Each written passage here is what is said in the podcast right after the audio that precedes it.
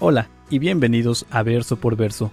En este espacio estaremos estudiando la palabra de Dios en la voz del pastor Juan Parra. Si aún no tienes alguna iglesia en donde congregarte, te invitamos a Capilla Calvario de Oxnard. Estamos localizados en el 1925 Eastman Avenue, en la ciudad de Oxnard, California.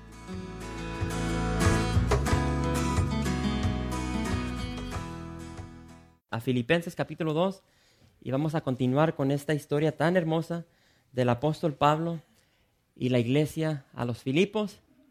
Filipenses 2 y vamos a, a ver los versos 19 hasta el 30, primeramente Dios. Ah, y hermanos, recordemos que la semana pasada Pablo, ah, y voy a decir, lo voy a personalizar, nos exhortó. Al exhortar a la iglesia de Filipos, al exhortar a los filipenses, de igual manera nos exhortó a nosotros la semana pasada a obedecer la palabra de Dios. Para los que estuvieron aquí, es lo que estuvimos viendo la semana pasada. Pablo nos dijo que nos ocupáramos en nuestra salvación con qué? Con temor y temblor. Que nos ocupemos en nuestra salvación con temor y temblor. Nos dijo que hiciéramos todas las cosas sin qué? Sin murmuraciones y sin contiendas. Y repito una vez más, que hagamos todas las cosas con mayúscula, todas las cosas sin murmuraciones y sin contiendas. Así debe de ser el caminar del cristiano. Nos exhortó a ser irreprensibles, hijos de Dios, a ser sencillos, a ser humildes. Y también nos dijo que debemos resplandecer como luminares, ¿dónde? En medio de una generación maligna.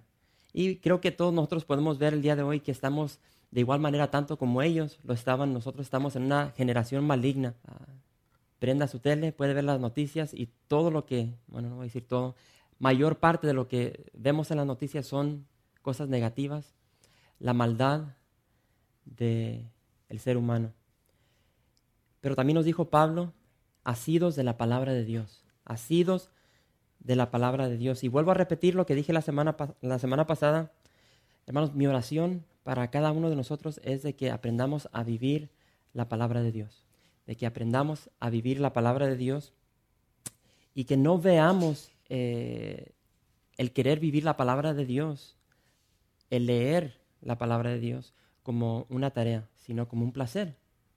Es algo que, nos debe de llenar de gozo, abrir nuestras, nuestras, Biblias y leer la palabra de Dios.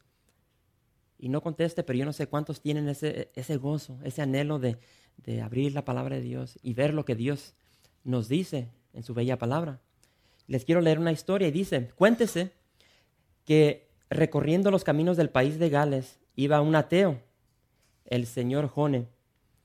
Iba a pie y al caer la tarde sintióse cansado y sediento. Se detuvo a la puerta de una choza donde una niña estaba sentada leyendo un libro. Le pidió el viajero agua.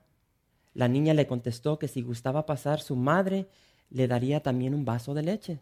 Entró el señor Jone en aquel humilde hogar donde descansó un rato y satisfizo su sed. Al salir vio que la niña había resumido la lectura y le preguntó, ¿estás preparando tu tarea pequeña? No, señor, contestó la niña, estoy leyendo la Biblia. Bueno, ¿te impusieron de tarea que leyeras algunos capítulos? Señor, para mí no es tarea leer la Biblia, es un placer. Esta breve plática tuvo tal efecto en el ánimo del señor Jone que se propuso leer él también la Biblia, convirtiéndose en uno de los más ardientes defensores de las sublimes verdades de la palabra de Dios. Hermanos, Pablo quería gloriarse de que su trabajo con los filipenses no era en vano. Y recordemos las palabras que dijo en el verso 17. Y veamos ahí, Filipenses 2, versos 17 y 18. Dice, y aunque sea derramado en libación sobre el sacrificio y servicio de vuestra fe, me gozo y regocijo con todos vosotros, y asimismo gozaos y regocijaos también vosotros conmigo. Hermanos, Pablo, y, mediten sobre esto, Pablo estaba consciente de que su fe en Cristo le iba a quitar su vida. Él sabía que él estaba al borde de ser sacrificado por su fe y caminar con el Señor Jesucristo. Él estaba consciente de eso. Pero dice aquí de que él se regocijaba. Y dice, no me importa. ¿Por qué? Porque sé de que mi vida en el Señor Jesús ha traído gran impacto, no solamente a sus vidas, sino a la mía y a las de muchas personas más. Él dijo, no me importa si me matan, no me importa si me quitan la vida, porque sé y espero, dice aquí, que mi, que mi trabajar, mi caminar en el Señor no ha sido en vano. Ahora, recordemos las palabras del verso 5, si las tienen ahí enfrente de ustedes, cuando Pablo dijo, haya pues en vosotros este sentir que hubo también en Cristo Jesús. Haya pues en vosotros este sentir que hubo también en quién? En Cristo Jesús. Hermanos, tengamos la mente del Señor Jesucristo. Tengamos la mente del Señor Jesucristo. Y la única forma en la cual la podemos obtener es a través de qué? De la palabra de Dios. Si queremos tener la mente de Cristo, tenemos que estar siempre en su palabra, escuchando la voz de Dios hacia nosotros. Encontremos placer en ella y leámosla todos los días, tal como lo hizo Jesús. Pablo de igual manera encontraba placer en la palabra viva de Dios. Y tal como el Señor Jesús, Él fue sacrificado por seguir al Señor Jesucristo. Ahora, fíjense lo que dice aquí Pablo en el verso 19. Espero en el Señor Jesús enviaros pronto a Timoteo para que yo también esté de buen ánimo al saber de vuestro estado pues a ninguno tengo del mismo ánimo y que tan sinceramente se interese por vosotros. Hermanos, aquí vemos la compasión del Señor Jesucristo en la vida del apóstol Pablo. Pablo no se enfocó en sus propios problemas, sino al contrario, él puso toda su atención en la vida, tanto física como espiritual, de los filipenses. Y les dice que espera enviarles a quién? A Timoteo. Pablo dice, tío, que ya que ahorita yo no puedo ir, les voy a a enviar parte de mí.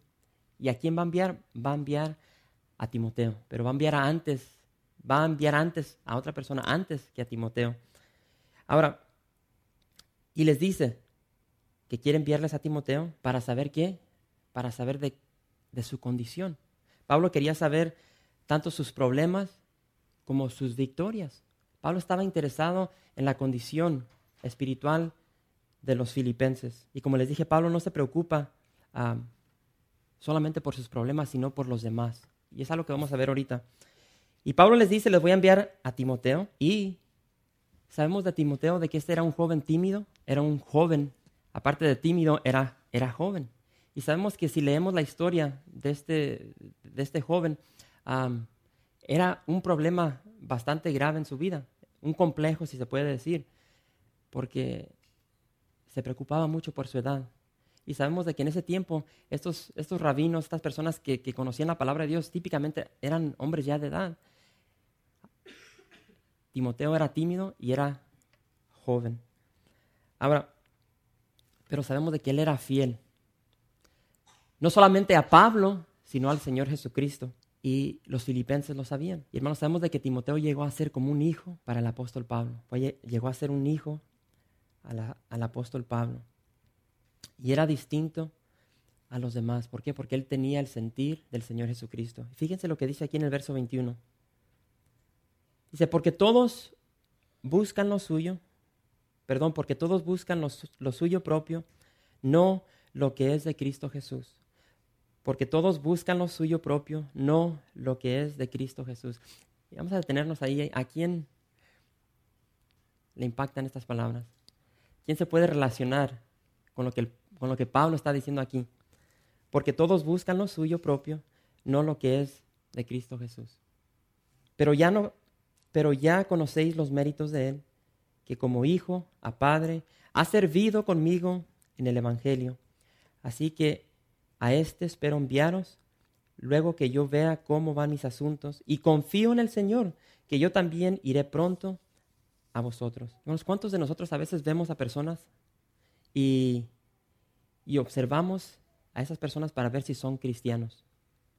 Buscamos saber si tienen fruto, ¿sí? tal como dijo el Señor Jesús, por, por sus frutos los conoceréis. Pablo, tengan por seguro, observó a muchos cristianos, observó a muchos cristianos. Y, y Pablo vio que estas personas solamente buscaban sus propios ¿qué? intereses, sus propias necesidades, buscaban sus propias agendas. Y si lo vio Pablo en ese día, ¿ustedes creen que lo vamos a ver el día de hoy? Y hermanos, los que ya tienen tiempo caminando al Señor han visto a tales personas. Y, a veces da, da, tristeza que dentro de la iglesia encontremos a personas que no buscan la, la, la voluntad del Señor, no buscan promover al Señor, aunque lo dicen, pero con sus actos están demostrando otras cosas. Y hay personas que buscan uh, expander su, sus propias agendas, su popularidad, levantar su nombre, quieren exaltar su iglesia, su persona a una plataforma, tal como lo vemos aquí en Hollywood. Uh, pero vemos de que Timoteo era distinto. Y como les dije, los filipenses lo sabían, conocían bien a Timoteo, conocían de su amor, conocían de su fidelidad, conocían de su entrega sacrificial, no solamente al Señor Jesucristo, no solamente a ellos, sino al apóstol Pablo. Y hermanos, quiero que nuestro deseo sea de ser tanto como Pablo y Timoteo, que tengamos esa fidelidad hacia nosotros mismos, hacia el pueblo de Dios, hacia el Señor Jesucristo. El Señor nos dijo en Mateo 6:33, buscad primeramente el reino de Dios. Ya me quedé atrás y ya se congeló eso. Y es lo que dice el Señor Jesús en Mateo 6:33. Y, y Pablo les dice a los corintios, ninguno busque su propio bien, sino el del otro. Eso lo dice en el capítulo 10, verso 24. En el verso 33 dice, como también yo en todas las cosas agrado a todos, no procurando mi propio beneficio, sino el de muchos. ¿Para qué? Para que sean salvos. Y después tenemos ese, ese pasaje que todo el mundo conoce de, de, este mismo libro, de, de, de Primera de Corintios capítulo 13, sobre el amor. Y dice Pablo, dice, el amor es sufrido, el amor es sufrido, el amor es benigno, el amor no tiene envidia, el amor no es jactancioso, el amor no se envanece, el amor no hace nada indebido. Y luego dice, el amor no busca lo suyo, el amor no busca lo suyo. Y, creo que, ese verso que acabamos de leer, porque todos buscan lo suyo propio, no lo que es de Cristo Jesús. Creo que si somos honestos, todos tenemos e, e, ese complejo donde a veces nos enfocamos en nosotros primero y después los demás decimos, no, yo estoy viviendo para el Señor, yo, yo le estoy entregando mi vida completamente, pero realmente no le estamos entregando nuestra vida completamente. Aunque lo decimos con nuestra boca, pero la realidad es de que no lo estamos haciendo. Y muchas veces, de tanto que lo repetimos, especialmente aquí en la iglesia, lo empezamos a creer. Empezamos a creer de que realmente estamos entregando nuestra vida al Señor cuando le estamos dando el 10, 20, 30, 40%. Y Él quiere todo de nuestra vida. Pero fíjense lo que dice Pablo en el verso 25. Dice, mas tuve por necesario enviaros a Epafrodito, mi hermano y colaborador y compañero de milicia, vuestro mensajero y ministrador de mis necesidades, porque él tenía gran deseo de veros a todos vosotros y gravemente se angustió porque habíais oído que había enfermado. Pues en verdad estuvo enfermo a punto de morir, pero Dios tuvo misericordia de él, y no solamente de él, sino también de mí, para que yo no tuviese tristeza sobre tristeza. Así que le envío con mayor solicitud para que al verle de nuevo os gocéis y yo esté con menos tristeza. Recibidle pues en el Señor con todo gozo y tened en estima a los que son como Él, porque por la obra de Cristo estuvo próximo a la muerte, exponiendo su vida para suplir lo que faltaba en vuestro servicio por mí. Y hermanos, usted puede leer esos versos y leerlos y leerlos, y ahí tiene un panorama, una foto clara de lo que es un siervo de Dios, lo que es un cristiano. Y hermanos, aquí se nos da otro gran ejemplo, como les acabo de decir, de lo que es un cristiano. Ya vimos a Pablo, ya vimos a Timoteo un poco. Aquí se nos está ah, demostrando, enseñando la vida, un poco de la vida de Epafrodito. Y hermanos, tal como el Señor Jesús, tal como Pablo, tal como Timoteo, tal como Epafrodito, vemos una foto clara de lo que es tener el sentir del Señor Jesucristo. Y fíjense, los filipenses iniciaron esto al enviar a Epafrodita, ¿a dónde? Al apóstol Pablo, para llevarle qué? Una ofrenda de amor. Y lo más probable es de que ellos querían que se quedara este hombre, Epafrodito, con Pablo. ¿Para qué? Para que le sirviera, para que estuviera a su disposición. Ahora Pablo ve necesario volver a regresar a, Epafrodito, una vez más a los filipenses. Pero lo hace con quién? Lo regresa con gran honor, con gran respeto y con gran admiración. ¿Por qué? Por lo que él hizo, por su estilo de vida, no solamente hacia él, sino hacia el Señor Jesucristo. Y fíjense lo que dice ahí en el verso 25 una vez más. Muy importante. Dice, mas tuve por necesario enviaros a Epafrodito, mi hermano y colaborador y compañero de milicia, vuestro mensajero y ministrador de mis necesidades. Hermanos, quiero terminar en esta mañana viendo la descripción del apóstol Pablo de este hombre y veremos la respuesta de lo que es ser un cristiano. Primero Pablo lo describe como ¿qué? Como su hermano. Ahora, ¿qué significa esta palabra hermano? Hermanos, esta palabra es adelfos en el griego y significa literalmente del mismo vientre, del mismo vientre. E implica una relación íntima, una relación personal. Y lo vemos aquí en el verso 26, en el verso 26 donde se nos dice que Epafrodito anhelaba ver a los filipenses. Se nos dice que él se angustió cuando él se dio cuenta que los filipenses se habían enterado de que él estaba a punto o al borde de la muerte. Él se preocupaba, él tenía una relación íntima con este grupo de hermanos en Filipos. Y, estamos viendo claramente lo que él hizo para el servicio del apóstol Pablo. Él realmente era un hermano, era un hermano para Pablo. Y por eso es que Pablo lo menciona como un hermano. Y recordemos lo que, lo que Pablo acaba de decir en el verso 21 porque todos buscan lo suyo propio, no lo que es de Cristo Jesús. Pero dice Epafrodito, Epafrodito, perdón, es distinto, él es un hermano. Hermanos, nosotros somos hermanos aquí dentro de la iglesia. Los, los hemos por título, ¿sí? Porque se nos ha dado ese, ese privilegio de ser hermanos por la sangre de Cristo. Pero realmente estamos viviendo como hermanos, como lo estaba haciendo aquí Epafrodito. Segundo, Pablo lo describe como su colaborador. Ahora, ¿qué significa colaborador? Hermanos, es la palabra sunerjos en el griego, significa uno que trabaja a la par o conjuntamente con otro. Uno que trabaja a la par o conjuntamente con otro. Hermanos, habla de unidad, habla de que hay comunión, unidad y comunión. Está hablando de que hay mucho trabajo que hacer y tiene que haber unidad, tiene que haber comunión entre los hermanos. En el cristianismo no existen los llaneros solitarios. Somos un cuerpo de Cristo y tiene que haber unidad y comunión. Y es lo que estamos viendo aquí. Y vemos de que Epafrodito compartió la vida espiritual de Pablo. Él compartió con Pablo sus labores y sus peligros. Él voluntariamente tomó el papel de un siervo. Nadie lo forzó.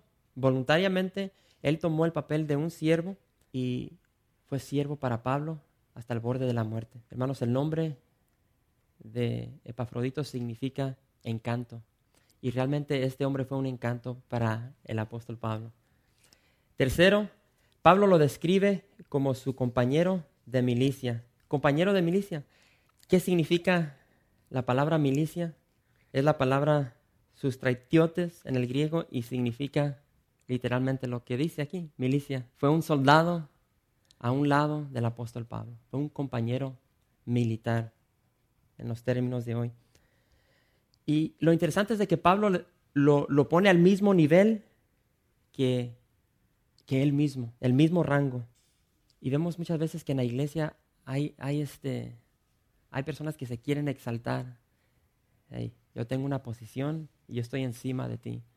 Hermanos, Pablo se puede decir, fue uno de los más grandes evangelistas que ha existido.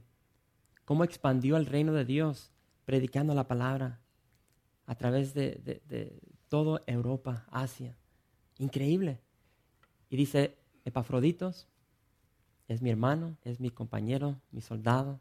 Yo no soy mejor que él. Estamos en el mismo nivel. Y recordemos las palabras de Pablo cuando dijo ah, en Gálatas, capítulo 3, verso 28.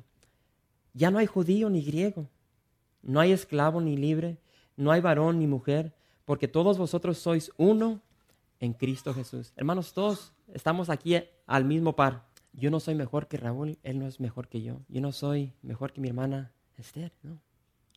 Y es lo bello del cristianismo. Si estuviéramos en otra religión, hermana, usted es basura. Y las tratan a las mujeres como basura en el cristianismo. Y, increíblemente el Señor Jesús vino y cambió eso.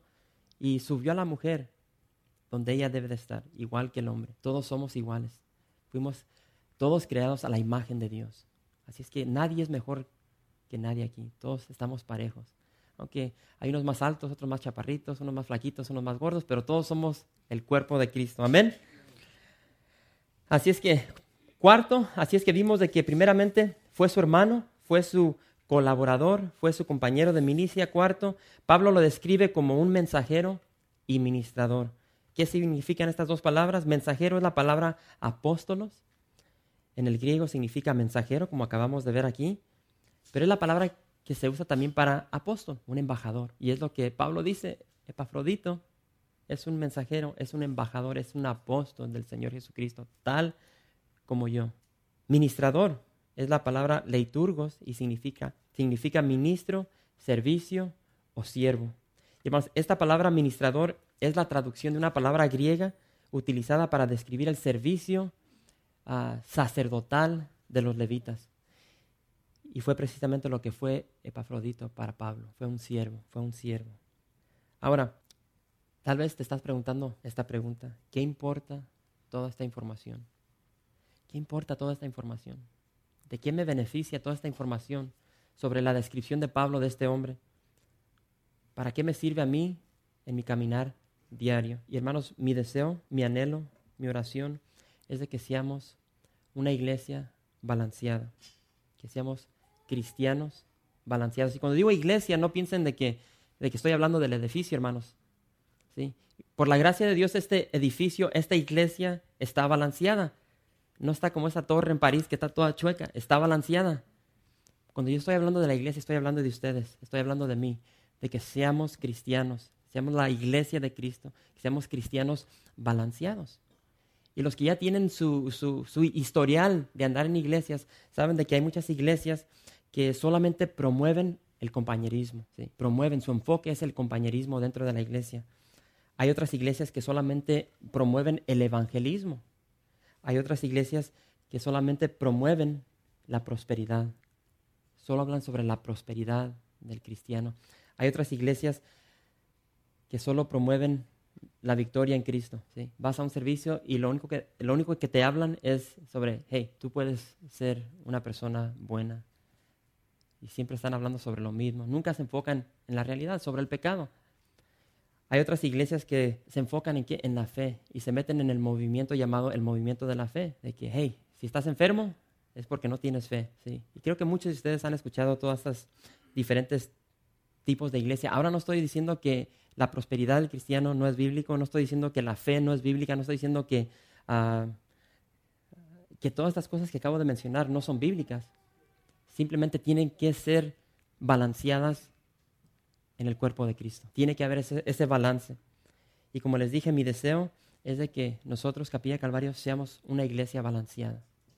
Una iglesia balanceada. Que seamos una iglesia de hermanos unidos en amor. Que seamos una iglesia de colaboradores para el reino de Dios. Que seamos una iglesia que constantemente lucha por la verdad. Que constantemente lucha por la verdad. Y es tan fácil acostumbrarnos a, o meternos a la corriente del mundo. Y, yo no sé si este ejemplo que voy a dar ahorita lo escuché ayer, no sé si va al punto, pero creo que sí. Y se nos está diciendo de que en las escuelas el día de hoy, muchas escuelas están empezando a, a permitir trabajos de los estudiantes uh, exámenes que ellos, cosas que ellos escriben, las están escribiendo uh, como, eh, eh, ¿cómo se dice? A través del texto. Entonces, uh, ya ves, e, en la cultura que estamos viviendo ahorita, la comunicación es a través del texto. Entonces, para, para, para escribir cosas en el teléfono, lo recortan y, no, sé, no sé cómo explicaron en español, abreviar, sea, recortar palabras. Entonces, si tú la estás leyendo, o sea, solo que entiendas lo que están escribiendo, o sea, va a ser difícil entender. Por decir esto que tengo yo escrito aquí, los jóvenes lo pueden escribir en texto y te lo, hacen en un párrafo en vez de lo que yo tengo ahí. Entonces ellos están iniciando, están entregando trabajos de escuela a través de texto y las maestras lo están aceptando. Están promoviendo que nuestros hijos sean más mensos y más mensos, porque ya no saben escribir, no saben escribir. Y estaba viendo unas estadísticas de que en este año que pasó, creo que eran 17 mil personas de jovencitos que se graduaron de la, de, la, de, la, de la prepa no podían leer su diploma. Ahora, ¿cómo sucede eso? No sé, pero las estadísticas no mienten. Ahora, ¿por qué me fui ahí? Hermanos, nosotros tenemos que enfocarnos en la verdad. No podemos dejar que la, influencia, las corrientes del mundo entren a la iglesia y nos empiecen a programar al modo del mundo. Tiene que ser al revés. Nosotros tenemos que enfocarnos en la verdad, pararnos en la verdad, cueste lo que cueste. Si vamos a sufrir, ni modo. ¿Ustedes creen que Pablo no sufrió estar encerrado en una cárcel, en una prisión? Más sin embargo, él se paró allí y dijo, tío, ¿qué? Si me quitan la vida, que me la quiten. Tenemos que pararnos firmes, estar bien arraigados en la palabra de Dios. Y ese es mi deseo para cada uno de nosotros. Y, esto lo digo con mucha, con mucha, con mucho respeto. hay cristianos, hay cristianos, y, es algo que yo no puedo entender, y, no es que estoy ah, tirando pedradas. Hay personas que votaron por Hillary, por Obama, y yo no puedo comprender, y me digan lo que me digan, yo no puedo comprender cómo un cristiano puede votar por una persona que está a favor del aborto, a favor de que dos mujeres se casen, a favor de que dos hombres se casen. La palabra de Dios nos dice que tenemos que pararnos en la verdad. Cueste lo que nos cueste. Si nos cuesta nuestro trabajo, no importa. ¿Qué importa más, un trabajo o la vida de una criatura? ¿Qué importa más, la familia, que es compuesta por un hombre y una mujer? Nuestros hijos. Ponemos a personas como estas en el gobierno y los cristianos están votando por estas personas, llegan al gobierno y empiezan a cambiar todo. ¿Quiénes son los que afectan? Bueno, sí, tenemos trabajo, tenemos dinero, pero nuestros hijos son una bola de, no sé cómo se dicen, los que no pueden leer. Les empiezan a decir, tío, que está bien que se casen dos mujeres. Está bien que se casen dos hombres. Tenemos que ser responsables. Tenemos que ser fiel a la palabra de Dios. Tenemos que pararnos en la verdad. Cueste lo que nos cueste. No podemos andar con jueguitos. Tenemos que aprender a vivir la palabra de Dios. Hermanos, que seamos una iglesia de siervos, una iglesia que sirve sacrificialmente, tal como lo hicieron estos varones, Pablo, Timoteo, Epafrodito, que seamos un ejemplo vivo del Señor Jesucristo, que seamos libros abiertos de lo que es realmente un cristiano, no lo que el mundo piensa que es un cristiano, lo que la palabra de Dios dice que debe ser un cristiano. Quiero terminar con esta historia, hermanos. Y es la historia de una mujer con un pasado increíble, un pasado de maldad, una borracha. Y esta mujer un día entró a una iglesia como esta y se sentó y escuchó el mensaje, el mensaje de amor, el mensaje de perdón, de verdad, el mensaje de nuestro Señor Jesucristo. Y el Espíritu Santo trajo una gran convicción a su vida y dice que ella pasó y aceptó al Señor Jesucristo. Al día siguiente se cuenta de que el copastor fue y habló con esta familia, habló con, con, su esposo. Y al hablar con su esposo se dio cuenta que era un hombre muy, muy, muy, muy inteligente, un hombre de intelecto. Era un mecánico. Pero también se dio cuenta de que este hombre era un ateo, de que odiaba la religión y no quería saber absolutamente nada de lo que Dios dice en la palabra de Dios. Hasta el grado que este señor dijo, tío, ¿qué? Le dijo al, al copastor, yo sé que tarde o temprano mi esposa una vez más va a regresar a su vida del pasado. Y dice, seis meses después, o seis meses pasaron, y este mismo hombre vino a ver al ministro del Evangelio con gran perplejidad en cuanto a su propia situación espiritual. Dijo, he leído todos los libros sobre la sobre las evidencias del cristianismo, he podido resistir sus argumentos, pero en los últimos seis meses he tenido un libro abierto en mi hogar, en la persona de mi esposa, que no puedo refutar. He llegado a la conclusión de que yo debo estar en error y que ha de haber un poder santo y un poder divino en la religión que puede tomar a una mujer borracha y convertirla en una santa, cantadora, amable, paciente y piadosa, como es ahora mi esposa. Bueno, no es la religión, es el Señor Jesucristo, que entra a nuestras vidas, a nuestros corazones y nos transforma. Termina diciendo, ciertamente los mejores libros sobre el cristianismo son las vidas transformadas de los hombres y mujeres que están en comunión con Cristo. Y hermanos, es a través de la palabra de Dios y a través de la oración que mantenemos una comunicación, una comunión con Cristo. Simple y sencillo. Haya pues en vosotros ese sentir que hubo también en Cristo Jesús. Gracias por visitar calvariooxnar.org. En este sitio web podrás encontrar información fresca cada semana, como los servicios previamente grabados, los cuales están disponibles para ti para que los puedas escuchar en cualquier momento. Estamos seguros que este material será de gran edificación espiritual para tu vida y para tu familia. La visión de Capilla Calvario de Oxnard es ser como Jesús, aprendiendo y viviendo la palabra de Dios.